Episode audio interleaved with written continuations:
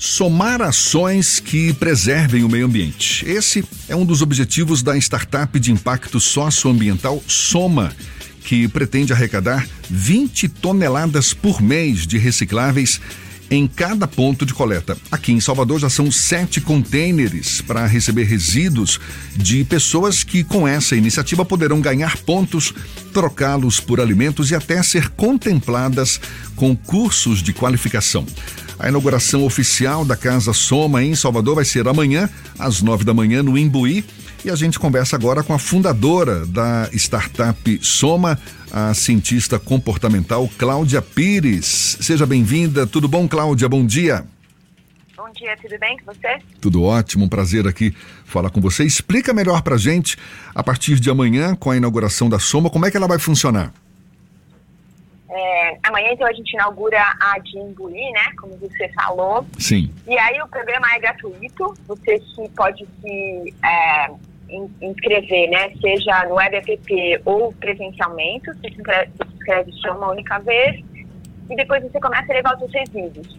Se você levar eles separados, né? Alumínio, papel, plástico, papelão, embalagem cartonada, cada uma dessas embalagens tem um ponto é, você começa a, né, pesou aquilo, é, transforma em ponto, começa a somar na sua conta. E aí você vai acumulando esses pontos e o que, que você pode fazer então com os pontos você acumulou? Você pode trocar desde alimentação básica, higiene pessoais, cursos de capacitação, serviços, ou você pode doar os pontos para organizações sociais. Então a gente, além da questão também né, do impacto ambiental que você tem um staff que você vai acompanhando e vendo o quanto que você positivamente impactou o meio ambiente com a sua atitude da reciclagem, você também consegue ter um impacto social. É assim que funciona. Super simples, né? Aqui em Salvador, a startup Soma já está na ativa em Periperi e em Paripe? Sim, a gente já está com é, Periperi, Paripe, é.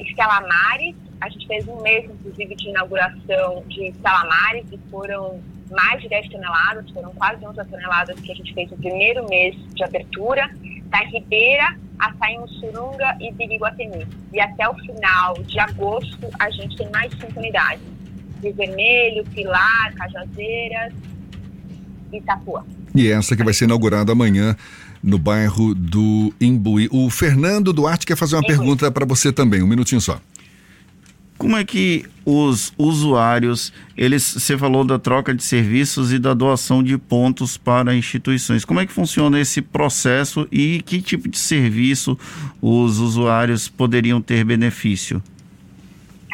É, o, é só você, né? Através do aplicativo, você tá lá com a sua conta e vê, olha, eu quero, e você escolhe, eu quero doar e aí você escolhe qual é a instituição que você doa e a gente transfere os pontos então para essa instituição e essa instituição é, pode aí faz a troca com o que desejar, né? É, e, a instituição também pode trocar ou por alimentação ou por cursos.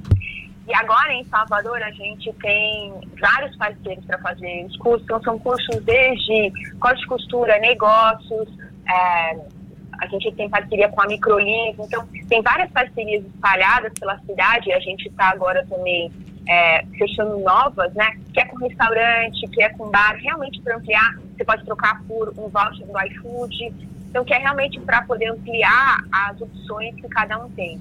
Então, e aí em cada bairro, esse é um cuidado que a gente tem também, Fernando, em cada bairro a gente quer trazer parceiros do bairro, inclusive para movimentar um pouquinho essa economia local. Então a gente tem desde parceiros que englobam a cidade toda, né, até parceiros que estão realmente próximos é, das regiões onde a gente está.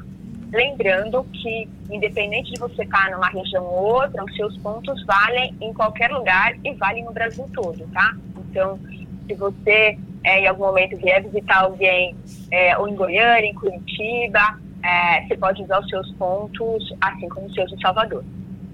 Esse material coletado, Cláudia, vai ter qual destino depois? É, todo o material que a gente recebe, Jefferson, é, ele vai para uma cooperativa de, de, de, reciclagem que termina né, aí de prensar, vende e toda a renda obtida com a venda do material é 100% dessa cooperativa.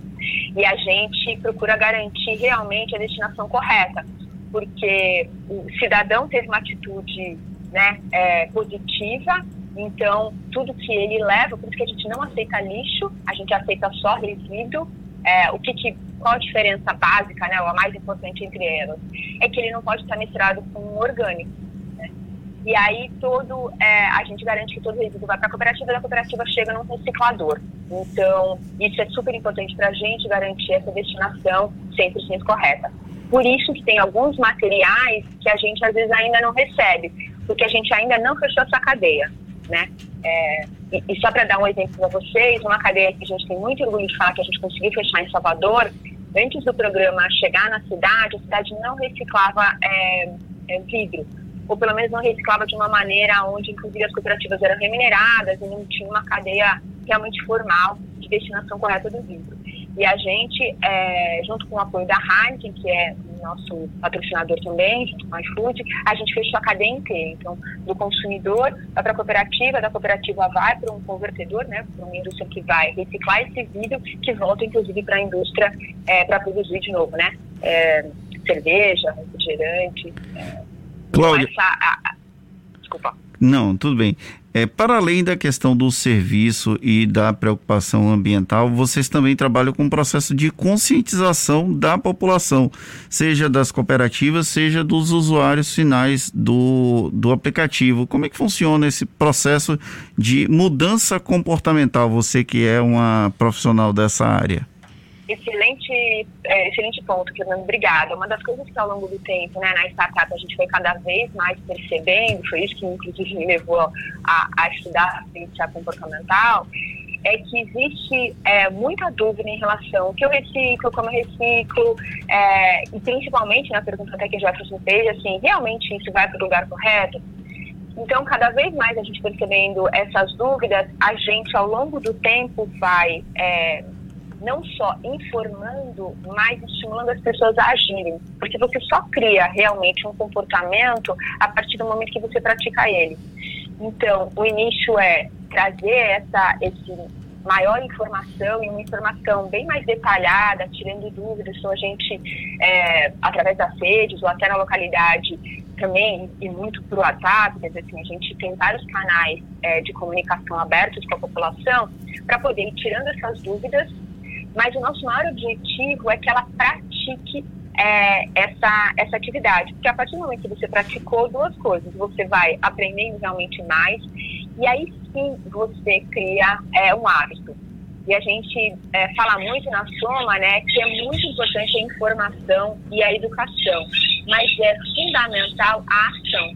Porque se a gente ficar só na conscientização, né, só assim, ah, essa é uma conscientização ambiental tal, ela é fundamental, mas se ela não para ação, dificilmente você vai criar um hábito. E o que a gente quer realmente é criar um hábito da população como um todo, para que isso vire, né, não só na cidade de Salvador, mas no Brasil inteiro, a gente consiga ter números maiores, percentuais maiores de reciclagem.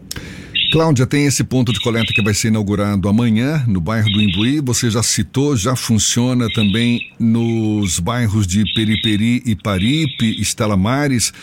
Há novos pontos ainda a serem inaugurados em Mussurunga, Ribeira, também é, onde mais que você falou? Mussurunga, Ribeira, Iguatemi, não é região de Iguatemi? Não, é, esses três já estão abertos até. Ah, já estão abertos. É, isso, e Ribeira, Açaí, Mussurunga e o de Iguatemi, esses já estão abertos, junto com Estela, Paripe, Periperi e amanhã em Buri.